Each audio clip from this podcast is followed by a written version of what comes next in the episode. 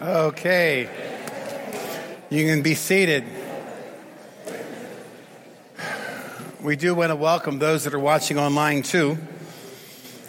And we recognize that on any given Sunday morning, there are people here that are really exploring. They really don't know what to think about this whole God stuff, this Jesus stuff, and we want to make sure that you feel welcome as well. I want you to turn to the book of Nehemiah. If you don't have scripture, we'll be putting that on the screen. Book of Nehemiah, we're going to be in chapter 8. Now, I gave you homework last week.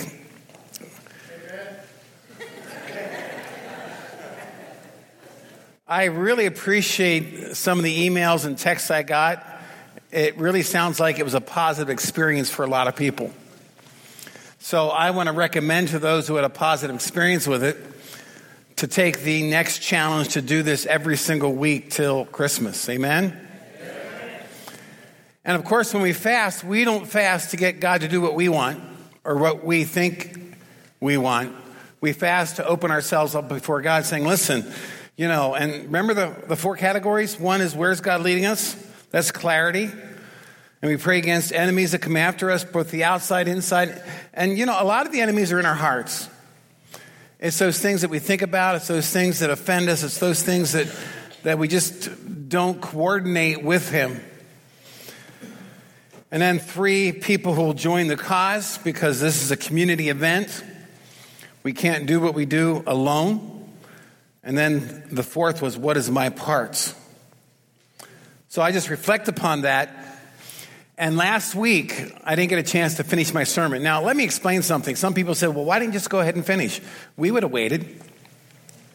Well, one of the things that we're sensitive to here at GBC is that we have some people coming in from White Deer Run and some other recovery houses that have to leave by 12 o'clock. So the reason we make sure we're finished on time is so they can be part of the whole experience and part of the prayer time that we had at the end, rather than having to get up and leave while I'm still preaching. So that's one of the reasons why I didn't finish. But I'm going to finish this morning because it fits into what we said last week. And no, that does not mean my message is going to be that much longer, okay? I just made it part of where we're headed. Now, last week, we talked about the importance of God's word, that we have to read it, listen to it, understand it, respect it, practice it. And as far as the application with the children of Israel, the first point we saw was fasting.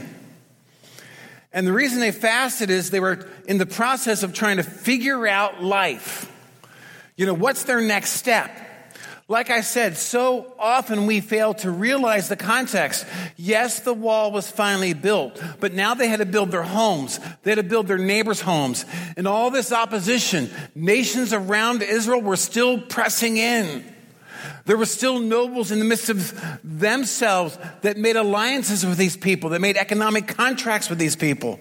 And they were still pressing in, and they were still wrestling with the whole discouragement issue. So they fasted. Say, okay, God, what's the next step? So another response then was confession. In Nehemiah chapter 9, verse 2, we read these words, and the Israelites separated themselves from all foreigners and stood and confessed their sins and the iniquities of their fathers. Confession is stating what is true. It is stating true about how God views our choices that we make. But there's another part of confession that we often fail to realize. Yes, confession is declaring what is true about us, but it's also declaring what is true about God.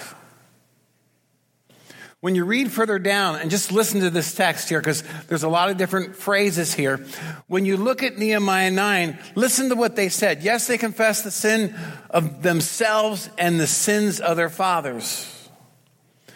But here's what they said in verse 6 of chapter 9. You are the Lord, you alone. You have made heaven, the heaven of heavens, with all their hosts, the earth, all that is on it, the seas, and all that is in them.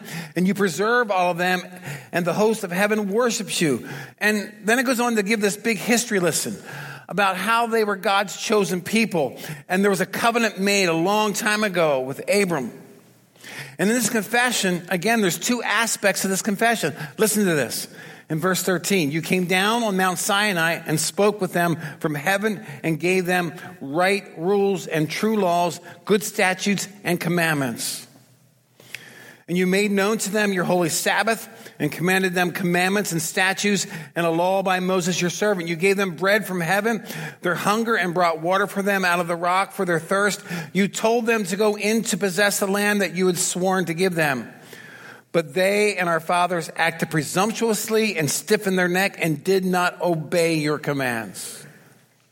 They stated what was true about God, and they stated what was true about themselves. They refused to obey and were not mindful of the wonders that you performed among them. But they stiffened their necks and appointed a leader to return to their slavery in Egypt.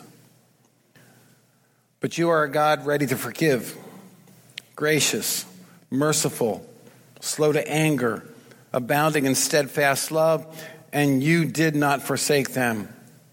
You gave your good spirit to instruct them and did not withhold your manna from their mouth and gave them water for their thirst. 40 years you sustained them in the wilderness. They lacked nothing. Their clothes did not wear out. Their feet did not swell. For 40 years he fed them. He clothed them. They didn't need to go to Walmart. And it says their feet did not swell. He watched over these people. So you see the contrast to confession. Yes, we confess our sins, but we need to confess what is true about God. And this whole text goes back and forth, and it reaffirms their covenant with God.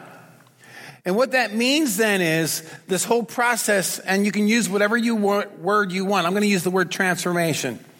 What it means is that transformation begins with me. Now say that with me. Transformation begins with me. Now you don't look at your neighbor and say you. So say it again with me. Transformation begins with me. Now, the third aspect that was an indication they were listening to God's word was their worship. Nehemiah chapter 9, verse 3. And they stood up in their place and read from the book of the law, the Lord their God, for a quarter of the day. You know what a quarter of the day is? For those mathematicians, 6 hours. For another quarter, they made confession and worshiped the Lord their God. So we're talking about a 12-hour period of time. To worship means to bow down, and we bow down to one God, and we give our allegiance to one God. It's where we get the phrase, we worship to an audience of one. And in America, when you look around and you look at our consumer culture, we need to take our worship more seriously than we have. In fact, it's my observation that we have played at our worship, that we're consumers of our worship. Billy Graham said something one time that upset a lot of people. Here's what he said. Your checkbook is a theological document. It will tell you who and what you worship.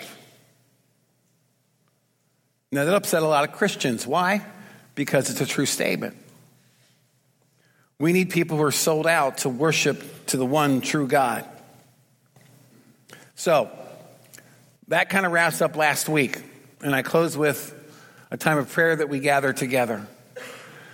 This week, we want to take that now and say, okay, how do we gain insight? It's one thing to read Scripture. It's one thing to understand Scripture. It's one thing to fast, to confess, to worship. But what we need is insight. And this is where we go back to chapter 8 and look at verse 13. On the second day, the heads of the fathers' houses and all the people, with the priests and with the Levites, came together to Ezra the scribe. Why? In order to study. In order to study the words of the law. This word study means to gain insight. Sometimes we use the word wisdom. Sometimes we use the word discernment. But what it means is the ability to take information, to dissect it, to gain a proper perspective, and move it into our lives. It's all those elements. I know sometimes in America we think study means I'm going to know the facts of the text, and therefore I know it. No. You got to know what it says. You got to know why it says. You got to know how it applies to our context, and you have to live it out in your context. Let me give an illustration. Proverbs chapter 3, verse 5. I'll be like Chris. Does anybody know that scripture? Yeah, some do. Trust in the Lord with all your heart and do not lean on your own understanding. Now, some people who know the Bible better than I do say, if you look at X amount of verses this way and X amount of verses this way, it is dead center in the middle of our Bibles. I don't know if that's true or not, but it'd be fascinating if it was. But what does that mean? Trust in the Lord with all your heart and do not lean on your own understanding. I mean, how does that apply to today? I was sitting with a group of businessmen the other week, and they were talking about, and they were discussing what to do with the LGBT community in respect to their employees. You know, how do they embrace? How do they welcome but not affirm? How do they treat them fairly? How do they give value to them because they're made in the image of God just like everybody else? But how, in the same sense, do they witness and help them navigate life? At one point, one business person said this: my wife and I have already discussed, and we know we will be sued. It's not if, it's when. It isn't a matter of doing everything right, because in the context of his business, they really do treat them fairly and with value and just like everybody else. But they said someone that has a militant attitude is going to come along and we're going to get sued and we will lose everything that we built. Now, here was this question. I want to know, in that kind of scenario, what is the biblical response? So all of a sudden, trust in the Lord with all your heart. Do not lean on your own understanding. You see how that translates into a work environment, into a tough situation? I know we like fairness, but life's not fair. When you start looking at fairness in context of our world, context, there are people around the world. Next week, by the way, they're asking us to come together to pray for the persecuted church, and we're going to do that next week.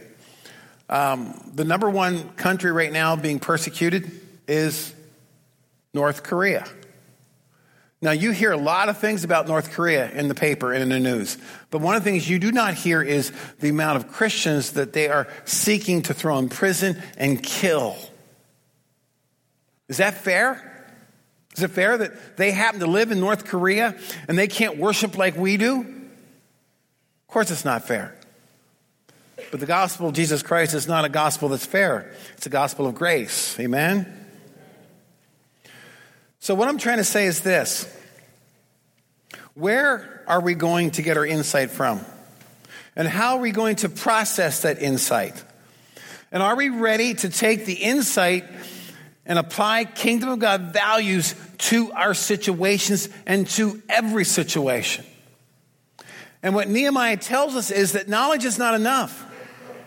You can take biblical knowledge, you can study it, you can gain perspectives, you can gain insights that go against the norms of our culture, but somewhere along the line, you have to apply it in our context.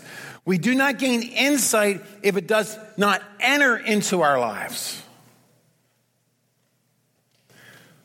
Now, in Nehemiah's day, they had decades of knowledge and very little insight. And their default was their court cultural norms. And it's why the walls of Jerusalem lay in ruin for 120 years. And it's my premise that today a lot of people's lives are in ruin because they do not take God's word serious enough. They don't worship. They don't confess. They don't take the insight and apply it to their lives. Jeremiah chapter 6, verse 14.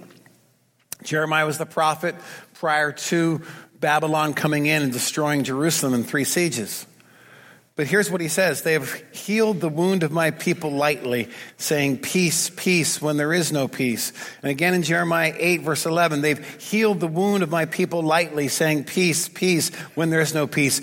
And Ezekiel, considered a contemporary of Jeremiah, said, precisely because they misled my people, saying, peace, where there is no peace. You see, they had the knowledge, they had their version of worship, but there was no insight. There was no taking it, breaking it down. We often call this discipleship. There was no way to engage in a conversation and say, what is the right step at this time and place. And this should frighten us, that we have the ability to take something as precious as God and his word and reduce it to manufacturing our own truth. This is the height of idol worship. The height of idol worship is, here's what I want rather than what he desires. Now, unless we think that was an exception, look at Jesus' day. When he's talking to the religious leaders, these are the people that held the knowledge, that held the script. These are the ones that everybody went to for interpretation, for knowledge, for insight. But here's what he says about these people in Matthew 13. This is why I speak to them in parables, because seeing they do not see, hearing they do not hear, nor do they understand. They could quote scripture. In fact, they had it memorized. Everything. That was part of their regiment. Indeed, in their case, the prophecy of Isaiah is fulfilled when it says, you will indeed hear, but never understand. You will indeed see, but never perceive. For this people's heart has grown dull. And with their ears, they can barely hear, and their eyes they have closed, lest they should see with their eyes and hear with their ears and understand with their heart and turn, and I would heal them. I mean, there's all kind of warnings about this need for insight. It's not about the information we know. It's not about what we can memorize. It's not about how well we can look in terms of what it means to be a follower of Jesus. It's whether or not we take that, we gain the insight, and then we apply it to our lives. In Deuteronomy chapter 8. And again, they knew this. Take care lest you forget the Lord your God by not keeping his commandments and his rules and his statutes. So you see what happens?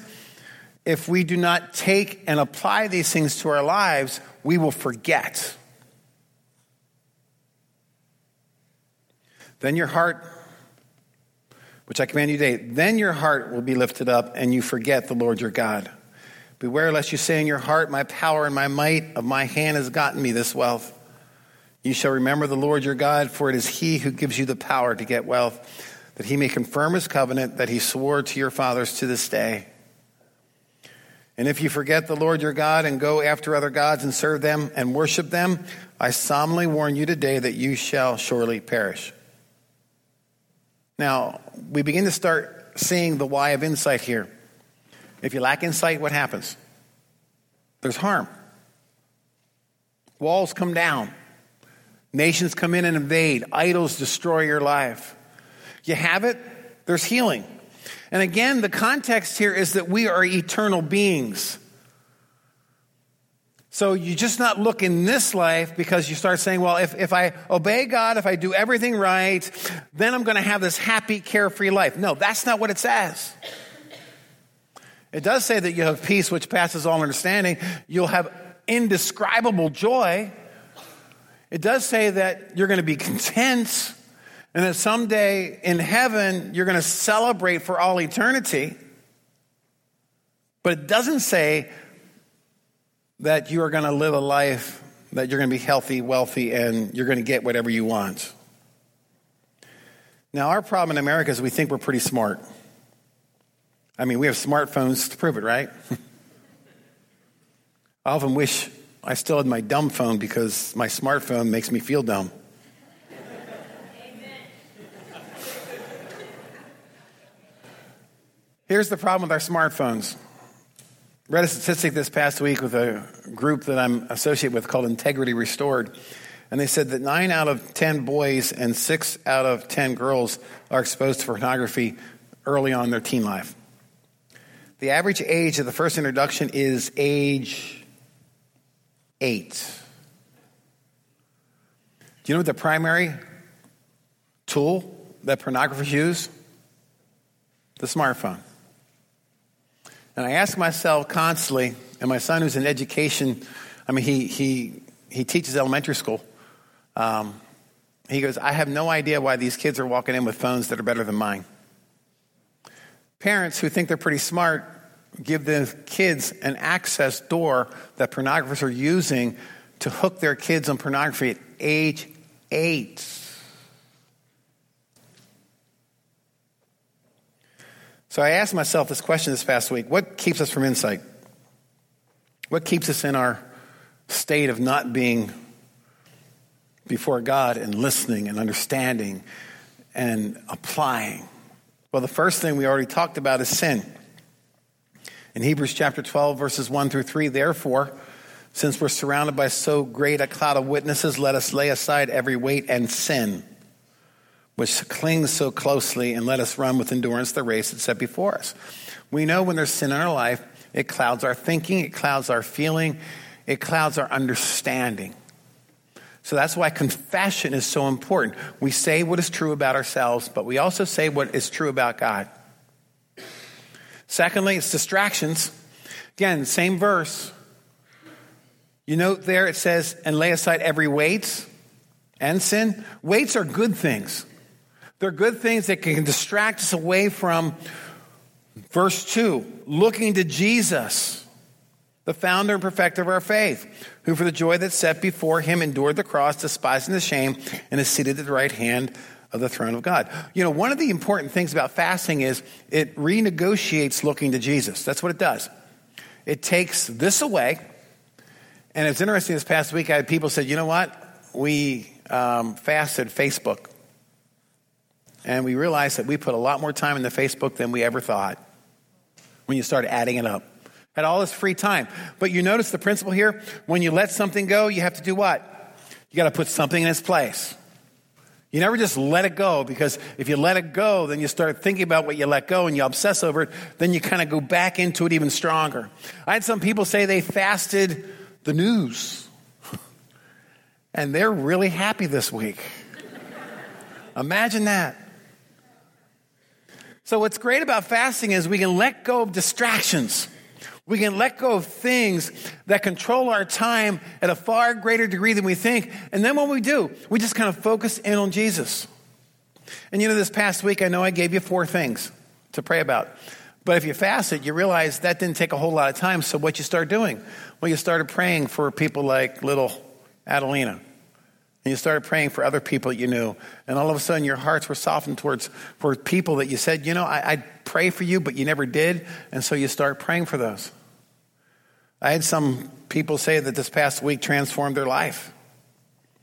So that means you got to keep it up. Distractions. A third thing that keeps us from insight is not thinking. In verse 3 of Hebrews chapter 12, consider him. The word consider is not like, oh, yeah, I thought about him. It's an in-depth, concentrated, strong effort called obsessive thinking. It's taking that time, who endured from sinners such hostility against himself. By the way, when you start realizing that Christ, who was perfect, who never did anything wrong, he offended people. He made people angry. He made them angry enough that they would kill him one day. Why do we assume that we as Christians, if we're good Christians, people are just going to love us? If you take the time to consider the life of Jesus and you realize he was the most perfect, loving, gracious, compassionate person, and people still were so angry, I got news for you. And why do we remember this? Well, the author tells us, so that we may not grow weary or faint-hearted. Now, apply this to our following Jesus. If we're so distracted, think about the why of discipleship. Why are we followers of Jesus? Have you ever asked yourself that question? You should. Go and make disciples. It's a command of the church. That's the mission of the church. But why do we make disciples? Well, Paul answers this question succinctly in Philippians chapter 3. Look at verse 7. Philippians 3, verse 7. Just listen to what it says. But whatever gain I had, I counted as loss for the sake of Christ. The gain he had before was all this religious adulation. I mean, he was a Pharisee among Pharisees. He knew it inside out. He listened to them. He followed the ways that supposedly were getting him holy before God. He says, all that kind of stuff, he says, it's gone. Why? For the sake of Christ. Indeed, I count everything as lost because of the surpassing worth of knowing Christ Jesus, my Lord. So the why of discipleship simply is this: to get to know him. It's to get to know God the Father, God the Son, and God the Holy Spirit. For his sake, I've suffered the loss of all things and count them as rubbish, as garbage, in order I may gain Christ and be found in him, not having a righteousness of my own that comes from the law, but that which comes through faith in Christ Jesus. That I may know him, the power of his resurrection, and may share his sufferings, becoming like him in his death. So I asked myself this question: what does it mean to build a culture that celebrates behaviors that center on being Jesus followers? What does a culture look like that celebrates behaviors that center on knowing Christ? What kind of behaviors do we want to put out front? Now, another thing that keeps us from insight is perspectives. This is what and who we choose to believe. So often we listen, we take words, we apply our definitions, and we make them say what we want to hear. And if you don't, there's plenty of people on the internet that will. Here's my challenge for you this morning. Let God speak for himself. Let God speak for himself. Philippians chapter 1.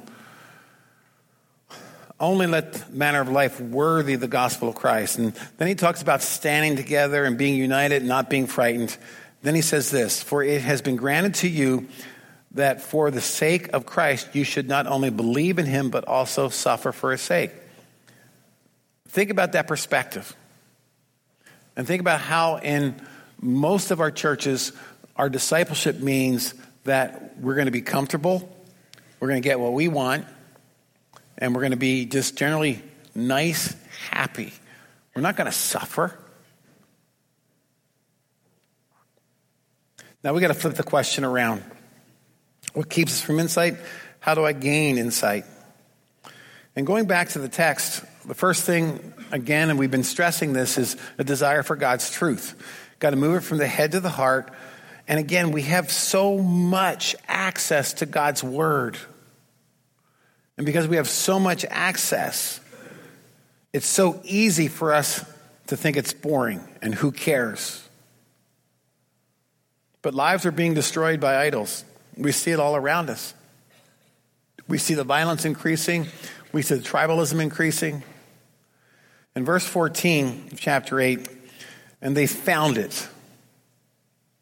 They found it. Written in the law that the Lord had commanded by Moses to the people of Israel should dwell in booths during the feast of the seventh month, and that they should proclaim it and publish it in all their towns and in Jerusalem. Go out to the hills and the branches of olive, wild olive, myrtle, palm, and the other leafy trees to make booths as it is written. Now, I'm not going to get into this whole booth thing and everything else. What I want to stress is those key aspects. You know what? They found it. There's a lot of people who read scripture, but they need to find it. And they proclaim it, and they publish it, and they go out with it. The desire for God's truth, if we really believe what it says, if we really understand about Jesus Christ, if we understand about heaven and hell, if we really take to account and move it to our hearts, we will proclaim it and publish it, and we'll go out. Why? Because we know it's a matter of life and death. Amen? Second way we gain insight is people. Now, by people, I mean the right kind of people. It's interesting in our culture, there's been a shift, I've told, from sociologists that we now gather in tribes centered on who or what we're against. Okay? Now, I think that's a true observation, but think about the implications of that we gather together and we talk about what we're against. Think about the negative energy and the hostility and the tribalism that just evolves from that kind of gathering with people. Now, the church, if we believe discipleship is about knowing Christ, we gather around who we are for. We're pro-Jesus. Amen? And that's why we pray for people like Adelina and others. It's why people gather around Matt and Beth. Why? because there's insight, there's strength as they navigate this crisis. They're not alone. But look at verse 16 of chapter 8. So the people, just keep that phrase. And again, it wasn't all the people, but it was a majority of the people. They stayed away from the enemies that were outside. They stayed away from the enemies that were in. But the people went out and brought them and made booths for themselves, each on his own roof and in their courts, in the courts of the house of God, in the square of the water gate, in the square of the gate of Ephraim. And you just see this whole picture that the masses are just entering into this activity. And all the assembly of those who had returned from the captivity made booths and lived in the booths. For from the days of Jeshua, son of Nun, to the day that the people of Israel had not done so. That's a sad statement. They stopped gathering together. They stopped gaining insight from God's word. They stopped living as the people of God, and they laid in ruin for those years. And I love this last phrase, and there was very great rejoicing. The third thing that gives us insight is time.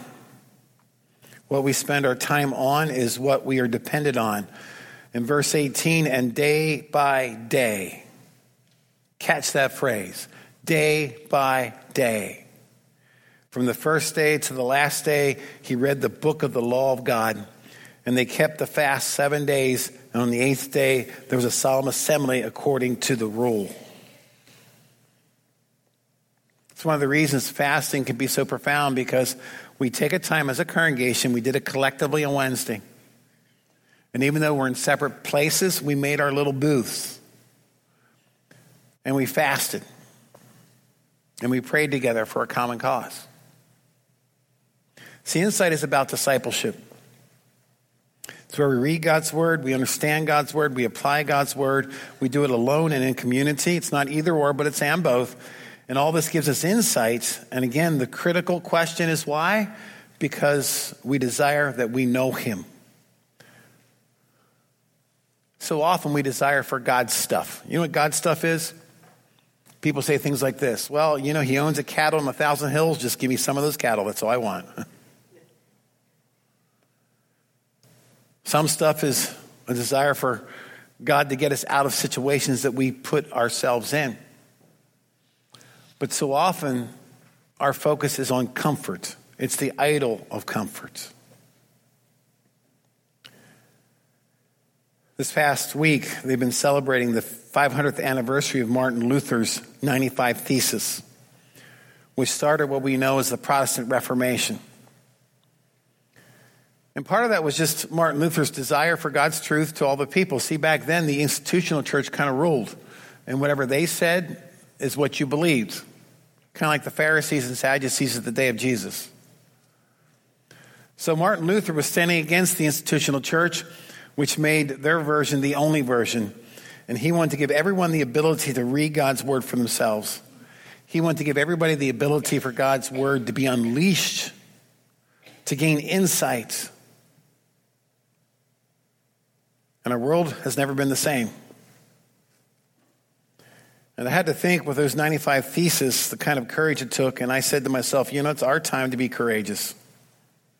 It's our time to take God's word, to hunger and thirst for it, to tear down the idols, confess, but confess about our great God, to take our pride of what we think we know and live simply with God.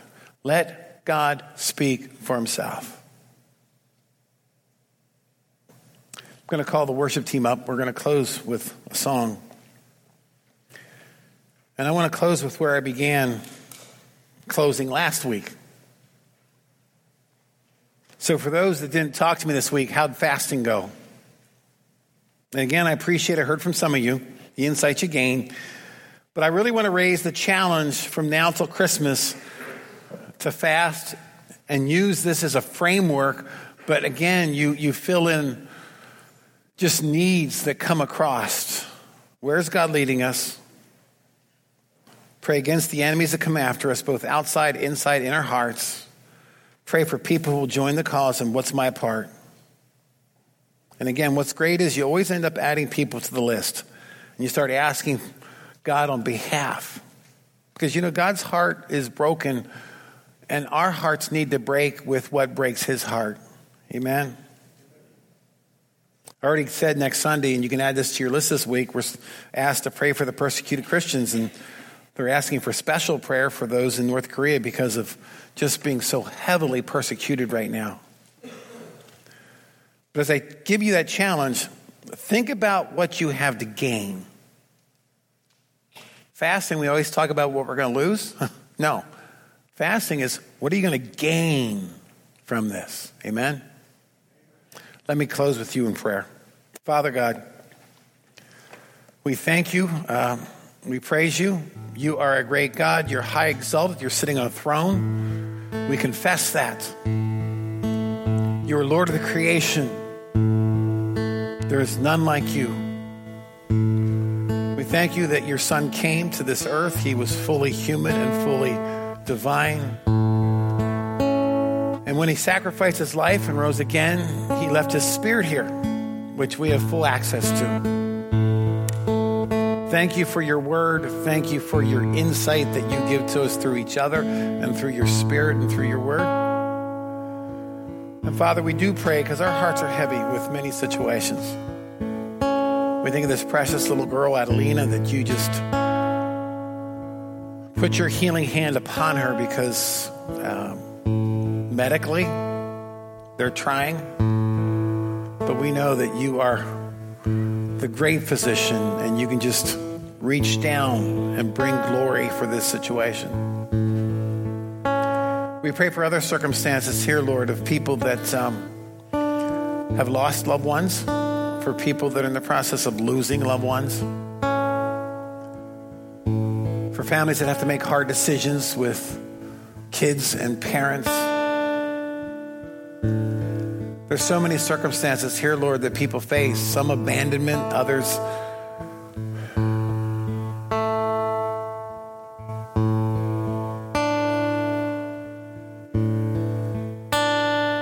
give us insight, Lord. We need you.